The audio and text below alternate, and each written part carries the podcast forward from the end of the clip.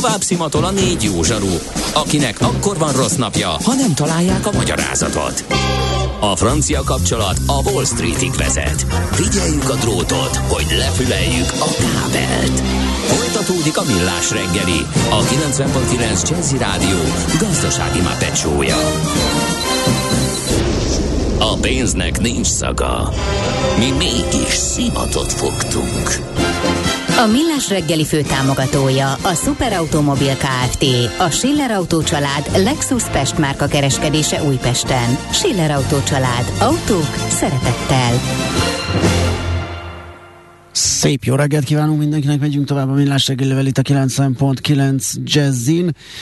De 10 múlt 2 perccel, így hétfő reggel, Kántor Endrével vagyunk itt. Gede Balázsjal. És 0630 20 10 909 SMS, WhatsApp és Viber számunk. Ez azt mondja, hogy mindjárt csak hát ez nagyon lassan vált át, addig keresek egy másikat. Azt mondja, ja, jó a zene, csak hát nem így írta a kedves hallgató, de ahogy írta, azt így most sajnos nem tudom, mm, nem rádióképes. Azt mondja, hogy egy komplexebb platform lett, de továbbra is KHM nehézkes, jak, igen, ami a szegény ember a Rendben van, nem arról beszéltünk, nem, is ugye nem, nem csak magát a platformot kell összehasonlítani a másik platformmal, hanem az összes ö, többi mindent, tehát az egész ökoszisztémát, és hogyha úgy hasonlítod össze, akkor sajnos ö, nehezebb labdába rúgni azok mellett, akik ilyen ökoszisztémát fel tudnak Igen. vonultatni. És még úti információt is küldött a hallgató, a Szentendrei Záhony keresztben senki nem irányít ellentétben azzal, amit az útinform állít. Hát elmentek kávézni, majd visszajönnek. Lehet, Most viszont... vagy nekik azt jelezték, hogy megyünk, megyünk, megyünk, csak még nem értek oda. Nem tudod, mi az üsző? Még sosem forgatta a látszatolót? Fogalmat sincs, milyen magas a dránka? Mihálovics gazda segít? Mihálovics gazda, a millás reggeli mezőgazdasági és élelmiszeripari magazinja azoknak, akik tudni szeretnék, hogy kerül a tönköly az asztalra. Mert a tehén nem szálmazsák, hogy megtömjük, ugye? Körforgásban címmel indított izgalmas beszélgetés sorozatot fenntartható fejlődéssel foglalkozó podcast műsort a mezőgazdasággal kapcsolatban. Két műsorvezető, Tomaj Zsófi és Buró Évi. Tíz részen keresztül járják körbe különböző témákat és fenntartható mezőgazdaságról foglalkozókat, a talaj szerepén, regeneratív gyakorlatokon keresztül a környezetudatos táplálkozásig mindenfélével. Hot topic a mezőgazdaság, ezért a podcastban megszólal a szakértőkkel beszélgettünk kicsit mi is, ugye ez már elindult, azt hiszem ez a harmadik epizód, és most ebben a részben Pece Rozáliával, a Syngenta növényorvosával fogunk beszélgetni. Jó reggelt kívánunk! Jó reggelt kívánok, mindenkit üdvözlök. Hát én azt gondolom, hogy rögtön a, a titulus a, a definícióval kezdjük, a, igen. igen, hát egy növényorvos. Igen. Hát mezőgazdász vagyok, ugye ezen belül vannak szakok, növény és talajvédelmi szakaim vannak, és a mezőgazdaságban is dolgozom. Mit csinál a növényorvos egész pontosan? Hát a növényorvos tulajdonképpen a növényvédelemnek a szakembere, aki gyakorlatilag ugye megállapítja és aztán tanácsolja azt, hogy hogyan kell a növényi betegségek, a rovarkártevők és a gyomok ellen védekezni. Uh-huh. Ugye minden a talajjal kezdődik, a talaj fontosságának sokszor nem tulajdonítunk elég nagy jelentőséget, uh, pedig ez már globális uh, problémává nőtt ennek a minősége és ennek, ennek a, a pusztulása, romlása, úgyhogy nagyon fontos életben tartani, javítani. Egész pontosan, hogyha mi, a definícióknál az, maradunk, akkor Igen. a növényorvos után de a talajt, mint olyat próbáljuk Igen. meg definiálni, meghatározni, hogy miről hát, beszélünk. Tulajdonképpen nagyon érdekes, tehát a mindennapi ember számára mi a talaj? Hát ami a talpunk alatt van, ugye, az a talaj. Tehát ezen élünk, ezen lakunk, közlekedünk, dolgozunk. De ugye egy kicsit pontosabban a Föld nevű bolygónknak gyakorlatilag a legkülsőbb kerülete az, ami a talaj, nyilván a száraz földökön persze csak, és ezt azt mondhatjuk, hogy Magyarországon jellemzően ez egy ilyen másfél-két méteres mély réteg, ami általában kövezeten vagy valamilyen más egyszerű alapzaton van, és a talaj az maga egy élő rendszer, tehát ez az, amit nagyon fontos tudni.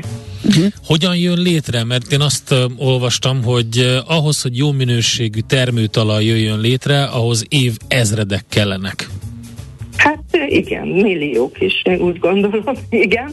Hát tulajdonképpen ugye mondjuk a magyarországi talajokat vegyük, ezeknek a zöme lösz. Ezek nyugat-európ, mai nyugat-európáról vándoroltak be a széllel, ezek az apró szemcsék, mondjuk azt, hogy a homokhoz hasonlít, de annál finomabb, és mivel finomabb, ezért sokkal nagyobb a tápanyagtartalma, meg az elemtartalma, tehát a hegységekről lesúrolt különböző ilyen apró részek, amit lösznek hívjuk, ezek az alapkőzetei a magyar talajoknak, és erre betelepedett ugye a növényvilág, igen, az évezredek során elkezdett szaporodni, és elkezdi ugye átalakítani a maga szükségletére a talajt.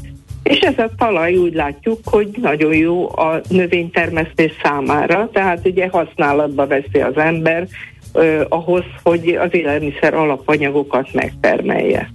Mennyire van e, probléma ezzel? Mert hogyha ha soká, ilyen sokáig tart, e, hogy létrejöjjön egy, egy jó minőségű, egészséges talajtakaró, amin, amin lehet mezőgazdálkodni, e, hogy, hogy akkor viszont tönkretenni egyszerű különböző vegyi anyagokkal, szennyeződésekkel, stb. Akkor, akkor mekkora a baj? Igen, tulajdonképpen azt mondjuk, hogy ugye a talaj pusztul, az azt jelenti, hogy ugye leromlik a minősége, tehát a termékenysége, ami nekünk a növénytermesztéshez kell, az romlik. Ugye?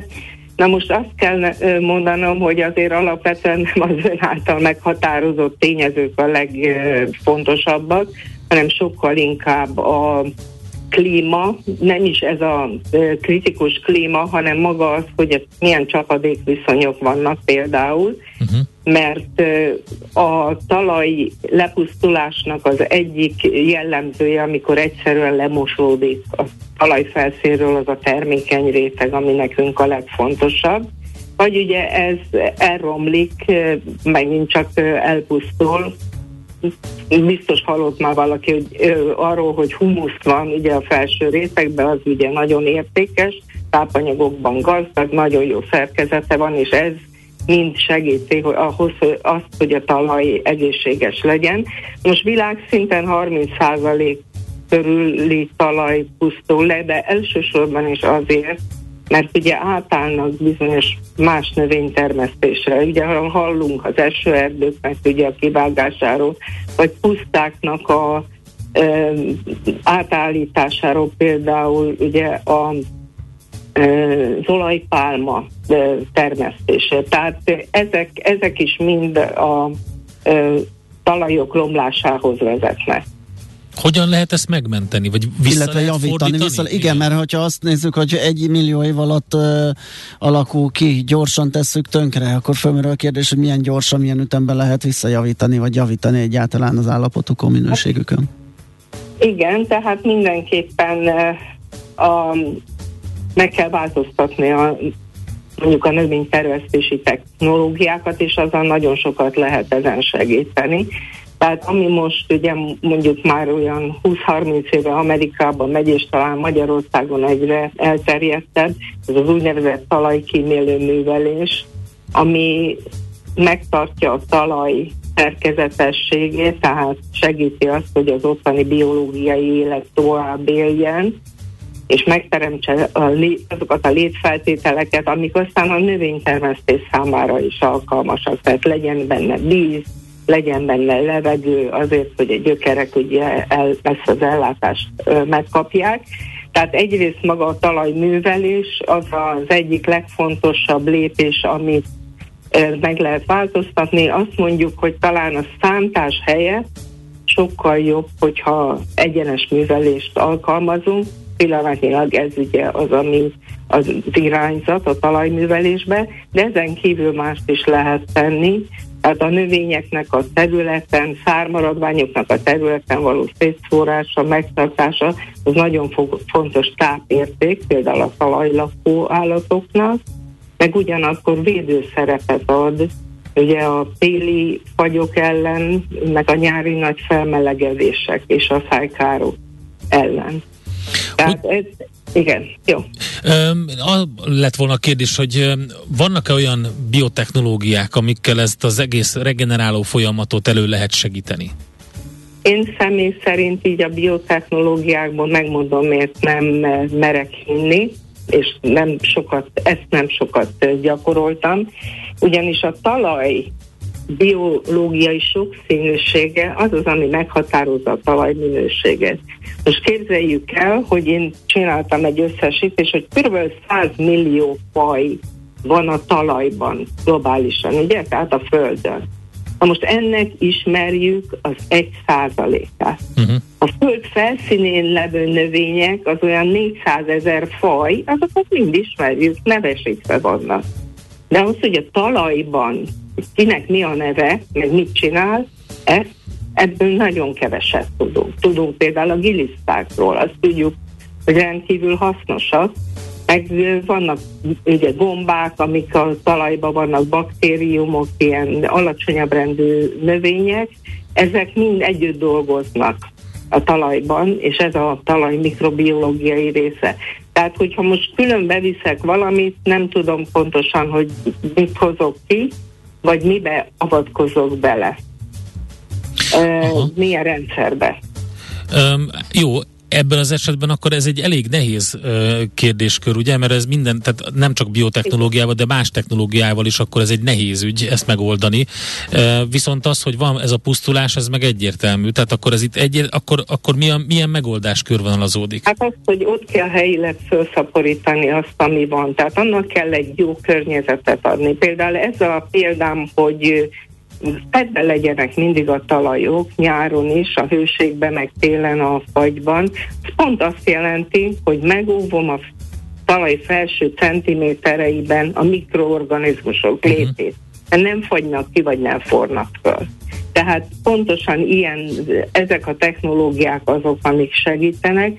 Például ugye az, hogy a szántással mi elvesztjük a giliszták egy jó részét, Igen. mert ugye a szántás után kiszedik a madarak, az pontosan teljesen megfordítható, és ezt a saját eredményeinkből is látjuk, hogy tízszeres mennyiségű giliszta van az olyan úgynevezett nem bolygatott talajokban, amik ilyen talajkímélő műveléssel dolgozunk és, és van arra valamiféle, um, hogy is mondjam, trend, vagy, vagy kilátás, hogy ezt a nagy mezőgazdaság is észreveszi? Tehát, hogy a, a komoly gazdaságok, a gazdáknak a, a szerepe, a tudatossága ebben, e, látnak-e ilyen messzire, vagy azt mondják, hogy ezek az ipari módszerek vannak most, ezek megfelelnek nekünk, elérjük a termést, e, amit akarunk, és nem tekintenek Kísérletezésre nincs idő, Igen, nincs idő, ezt csináljuk, gyártjuk, ez megy, és, és ezzel megyünk. Igen. Is is, azt kell mondanom. Aha. Tehát vannak, akik uh, hagyományos technológiákat uh, kedvelik, vagy, vagy ahhoz értenek. Ugye mindenképpen azt tudomásul kell venni, hogy a, mondjuk a hazai gazdáknak egy részének nincs semmiféle mondjuk iskolai végzettsége ezen a területen, de azért azt kell mondanom, hogy pont Magyarország így Európában egy nagyon jó példa arra, hogy ez a talajkímélő módszer fejlődött, és ebbe beruháztak a, az üzemek, és megpróbálják megtanulni jól csinálni. Úgyhogy alapvetően a gazdákat egyébként azt hiszem az, az lendítette át ezen a vonalon, amiről itt beszélünk, hogy elfogadja vagy nem, hogy az elmúlt években sok olyan asszályos év volt, amikor a csapadék nem volt elegendő a növénytermesztéshez.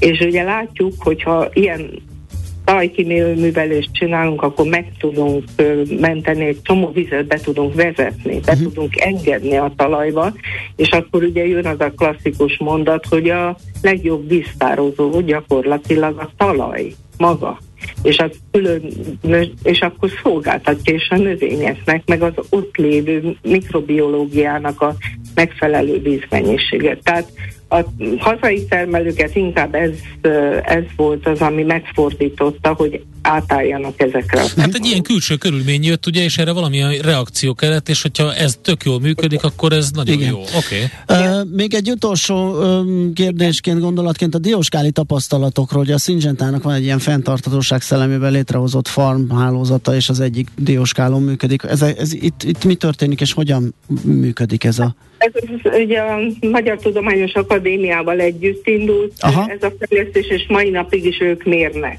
Aha. Ugye? Mi meg tanulunk belőle, és próbáljuk a gazdáknak átadni a tudást. Tehát mivel egy hosszú tartamhatású vizsgálat, ezért most már teljes mértékben hiszek azokba az adatokba, amik ki vannak mérve. Egyet már mondtam itt, hogy például a giliszták száma növekszik, és ez a, a vízbevezető képességet a talajba nagyon javította annyival, hogy 16 mm vízzel több es, ö, van a talajban, mint a hagyományos művelésnél. Ez ugye mennyi? Ez annyi, mintha egyszer megöntözném a területet. Aha.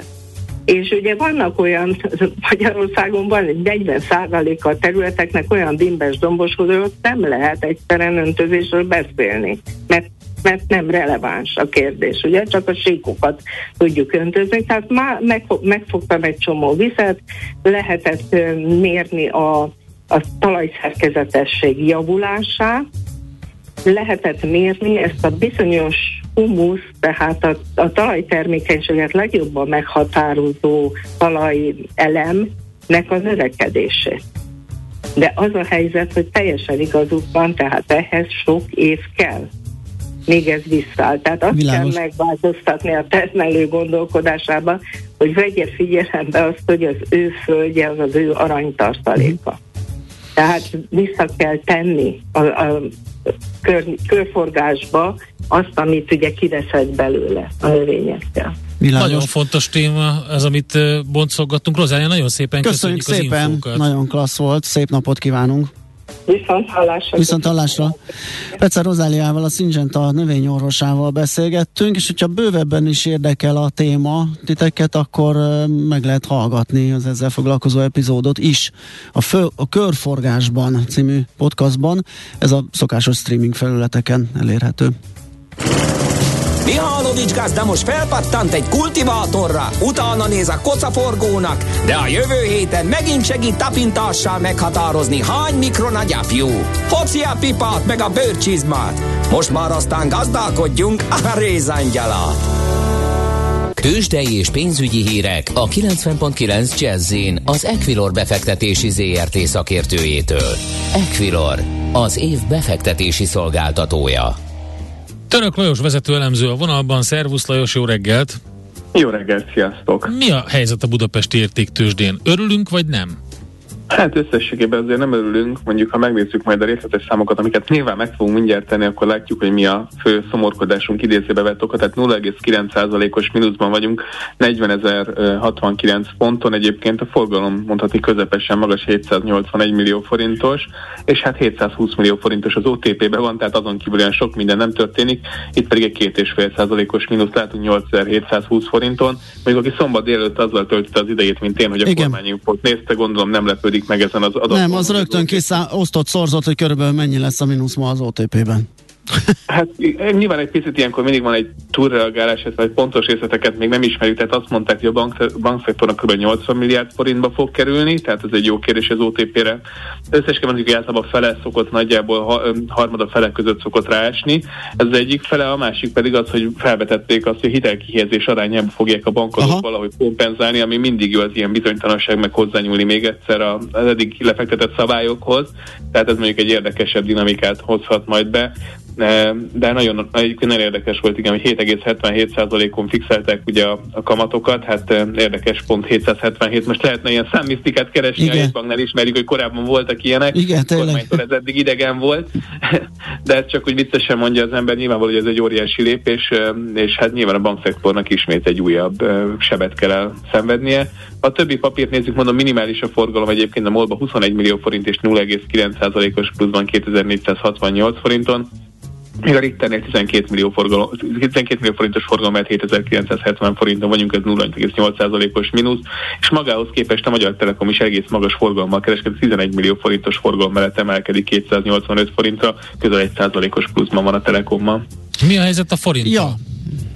Forinttal, a forint 410 forint alatt van az euróval szemben, no. szerintem az utóbbi napokat tekintve, vagy heteket inkább tekintve mindenképpen pozitívum. Hát abszolút.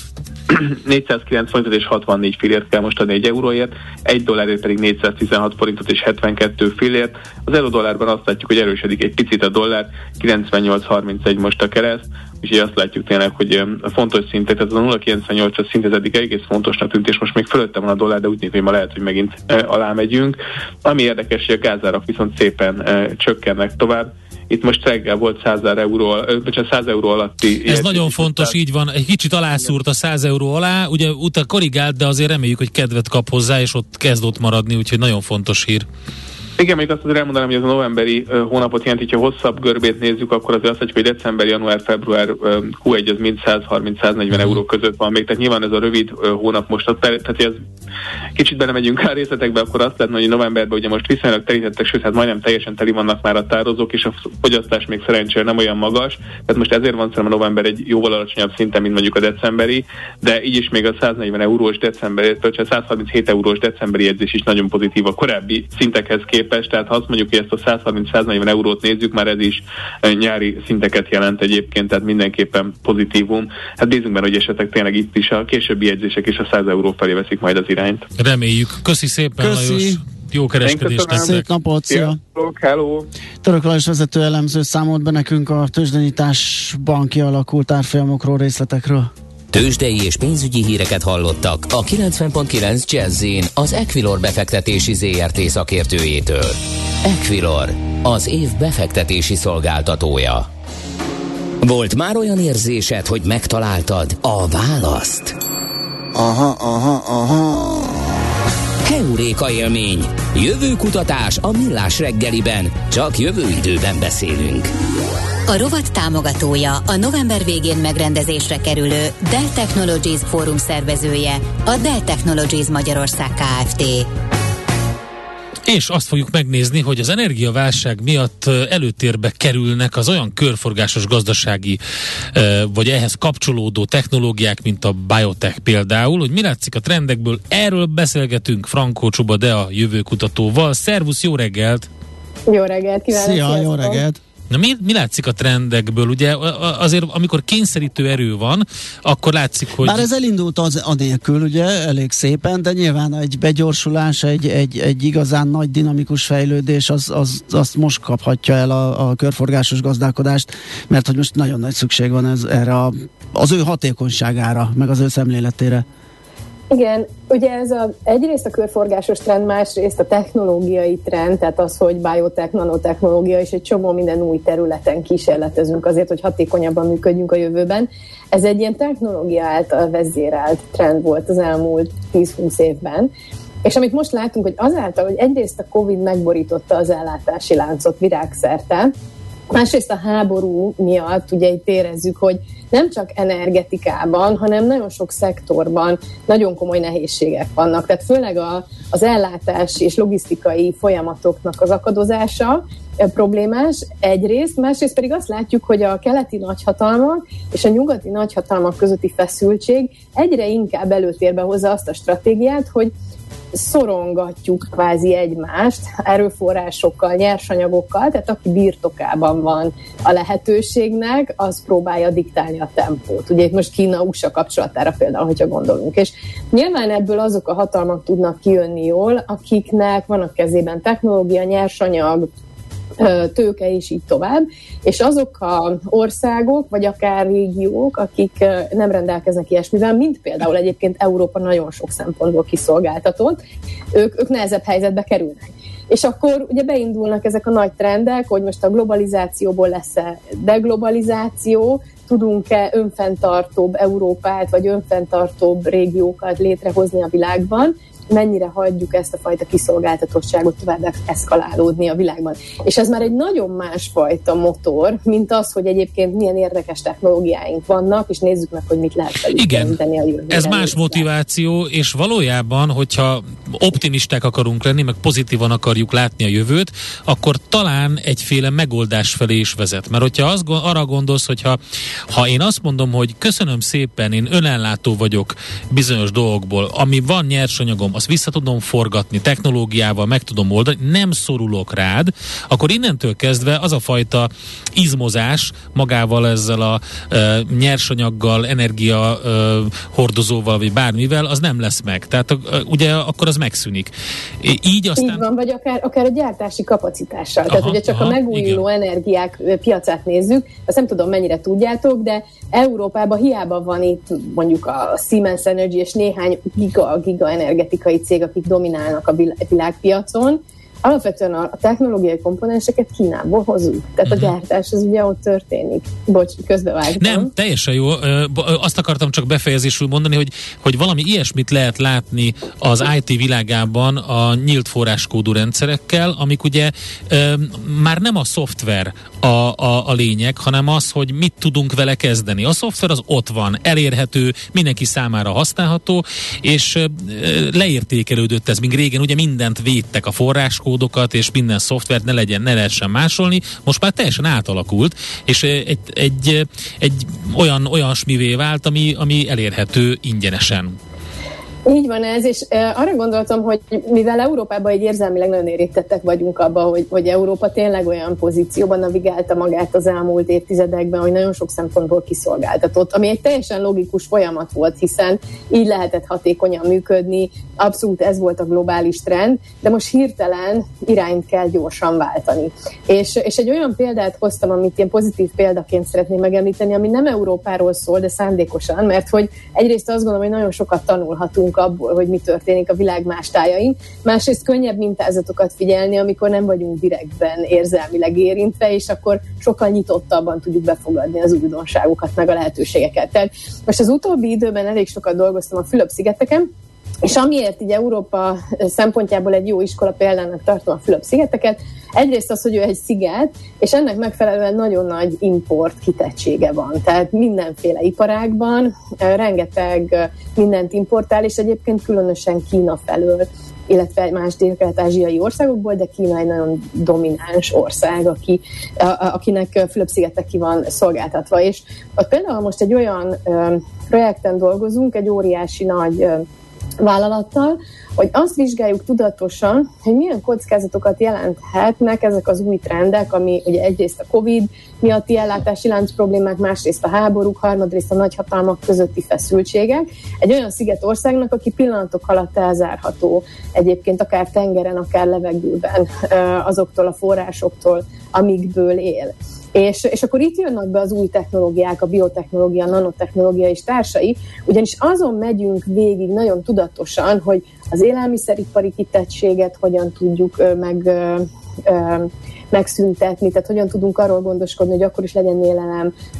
Az állampolgároknak is egy 110 milliós országról beszélünk, hogyha mondjuk Kína elzárja ezeket a lehetőségeket és az importútvonalakat, megnézzük az energetikai kitettséget, megnézzük az építőipari kitettséget, és hogy ez valóban egy nagy motivátor, hogy, hogy körforgásos megoldásokat hozzunk létre. Tehát mondok néhány példát. Mondjuk a, az építőiparból most olyan technológiákat vizsgálunk, ami minden már vagy piacosított technológiaként, vagy szabadalomként és működő, validált technológiaként valamilyen egyetemi laborban létezik. Például hogyan tudjuk a, a levegőből direkten kinyert széndiokszidot felhasználni arra, hogy a széndiokszid és építőipari törmelék és beton elegyéből létrehozunk új építőipari nyersanyagokat, hullámú cementet, például mészkövet. Erre, erre létezik technológia, ugye az építőipari törmelék az egy nagyon nagy hulladék típus. Igen, meg egy probléma volt eddig, tud. ugye mit csináltak, bekeverték a talajba, de hát az nem annyira jó. Hát Így ott van, kitörték, nem nagyon igen. tud nem nagyon tud vele mit kezdeni a világ, és egyébként a, a széndiokszid is egy nagyon nagy probléma, amivel egyébként tudunk mit kezdeni, léteznek már technológiák arra, hogy hogy, hogy csökkentsük a, a széndiokszid mennyiséget a levegőben, de ezek baromi drágák, és amint lehet egy monetizálható, pénzétehető üzleti modell tenni a, a, az ilyen direkt carbon capture technológiák mögé, azonnal sokkal többen lesznek érdekeltek abba, hogy ebbe fektessenek. Vagy például, hogy egy élelmiszeripari példát hozzak, de egyébként pont a Fülöp-szigeteken van egy olyan technológiai innováció is, ami a a, a szén erőműveknek és az általuk kibocsátott kormot használja föl arra, hogy abból téglát gyártson. Tehát, hogy direkte összeszedi a, ezt a korom mellékterméket, és ott helyben előállít belőle új építőipari alapanyagot. Vagy, vagy például az élelmiszeriparban például nagyon érdekes irány, amivel most sokat kísérletezünk, mondjuk ők annyiban mások Európához képest, hogy, hogy viszonylag nagy kiterjedésű trópusi óceán van körülöttük, hogy offshore tengeri hínár farmokat hozunk létre, ami rengeteg mindenre alkalmas, tehát ebből a hínárból megint csak biotechnológiai területekre elvezünk, ki tudjuk nyerni a fehérjét és előállítani olyan jó minőségű fehérjét, ami emberi fogyasztásra alkalmas. A maradék cellulózt fel tudjuk használni arra, hogy tűzálló szigetelést készítsünk építőiparba épületek szigetelésére. A maradék visszamaradó anyagot fel lehet használni állattakarmánynak, és ráadásul ezek a farmok felhasználhatóak arra, hogy megint csak a karbon, tehát a széndiokszid kibocsátás csökkentésére elszámoljuk őket, tehát akár még a, a karbon tőzsdére is kivihetőek kredit formájában. És akkor, ja, a... és akkor kvóta szempontjából ez egy érdekes dolog. Ú, az izgalmas. És hogy zajlik egy ilyen um, felkészülés vagy kutatás, hogy, hogy megvizsgálja egy csomó szakember, hogy egy bizonyos területről mi az, amit le lehet uh, választani, hogy visszaforgassuk valamilyen módon egy másik területre? Mert ez nagyon, nagyon sok rétű. Nagyon sokrétű, igazából negyed évente indítunk egy, egy nagy projektet, ahol egy ilyen negyedéves folyamatban nagyjából ilyen 7-10-12 csapatot vonunk be, egy-egy csapat az kb. ilyen 6-7 főből áll, és mindegyik csapatnak adunk témát. Tehát van, aki élelmiszerétendron dolgozik, van, aki karbonfarmingon, van, aki elektromos autózáson, és azt nézik, hogy mik ma a problémák ebben a témakörben. Egyrészt, hogy azok a fenntartható gyakorlatok, amik már léteznek a világban, miért nem terjednek gyorsabban, másrészt, hogy hol vannak azok a kockázatok ezen a téren, amire fel kell készülnie az országnak, és utána egy ilyen 12 hetes, ilyen viszonylag jól struktúrált folyamaton visszük őket keresztül, ahol a problémára végül is elkezdjük először feltérképezni a már létező megoldásokat, és utána saját megoldásokat kiegészítve, üzleti modellel kiegészítve piacosítható terméket hozunk létre belőle. Ez, ez egy iteratív folyamat, nagyon sok piaci teszteléssel, nagyon sok validációval, és aztán azok a megoldások, amik jól szerepelnek, később átkerülnek egy egy ilyen megvalósítási laborban, ahol aztán már befektetőket keresünk hozzájuk, és akkor úgy uh-huh. visszük ki őket a piacra. Tehát ez um, minden esetben egy validált, a piacon életképes modell, mert ez az, ami miatt működik, nem pedig egy pontosan. ilyen, hogy, hogy tegyünk a, a környezetért valamit, és akkor majd lesz valami. Hát igen, ugye a legtöbb, tehát nagyon sok technológia és tudományos ö, eredmény már rendelkezésünkre áll, amivel egyébként rendbehozhatnánk a világot magunk körül, csak a legnagyobb akadály az az, hogy nem éri meg ezeket egyelőre mhm. nagy tételbe használni, és ugye mi ezt kutatjuk ö, most nagy lendülettel, és, ö, és hát igazából a, most így visszakanyarodva Európa helyzetére, hogy, ö, hogy szerintem ez egy ilyen példaértékű megközelítés, és és, és, és nagyon-nagyon szívmelengető lenne azt látni, hogy Európa és köztük egyébként Magyarország igazából ebbe teszi az energiákat, pénzügyi erőforrásokat és szellemi tőkét, hogy, hogy hasonlóképpen mondjuk ezekhez a dél-kelet-ázsiai országokhoz, aki most a Fülöp-szigetek azt hiszem, hogy a negyedik vagy az ötödik leggyorsabban fejlődő gazdaság a világon, akik akik, akik most kifejezetten erre fókuszálnak, hogy azokat a sérülékenységeket, törékenységeket, amik a, az elmúlt száz évben fölépített globális rendszerben vannak, azt ki tudják kompenzálni helyi tudással, helyi technológiával, és egyébként globális együttműködésekkel, mert hogy nem minden a Fülöp-szigetekről jön, viszont ott helyben igyekszenek nagyon-nagyon sok mindent megvalósítani. Úgyhogy ez egy üzleti stratégia. Abszolút, igen. lehet Köszönjük, egy Köszi kicsit szépen. beleláttunk így ebbe a dologba, hogy hogyan lehet a körforgásos gazdálkodást kihasználni piacképes módon úgy, hogy mindenkinek jó legyen. De a köszi szépen az információkat. Köszi, szia, szép napot! Franko Csuba Dea jövőkutatóval beszélgettünk. Heuréka élmény, a millás reggeli jövőben játszódó magazinja. Mindent megtudtok majd. A rovat támogatója, a november végén megrendezésre kerülő Dell Technologies Fórum szervezője, a Dell Technologies Magyarország Kft. Még a növényorvosláshoz, talajjavításos Mihálovics gazda rovatunkhoz érkezett egy észrevétel, hogy érdemes lenne Gyula Iván professzor ezzel kapcsolatos tevékenységét Módvá. megismerni. Hát kérem szépen, Módvá. a tizedikei a millásegély.hu meg lehet találni, ugyanis ennek a sorozatnak az első epizódja volt pont, amit Igen. Gyula Ivánnal... És természetesen összecsengenek a, a, a szakértőknek a vélekedései, pontosan Igen. nagyon sok szó esett a mulcsolástól. A kettő Ö, között igen, a különbség igen, az, hogy az egyik egy kis gazdálkodási kisméretekben ö, ö, ö, nagyon könnyen alkalmazható sztoriról szólt, igen. alapvetően, a másik pedig már nagyobb gazdálkodási méretekben Így is. van, és természetesen a körforgásban, podcastban pedig még több ilyen Így van. anyagot megtalál hallgatók. Nagyon köszönjük ezt a mai megtisztelő figyelmeteket. Holnap ismét csinálunk millás reggelit fél héttől. Úgyhogy mindenkinek nagyon szép napot kívánunk. Sziasztok! Már a véget ért ugyan a műszak. A szolgálat azonban mindig tart, mert minden lében négy kanál.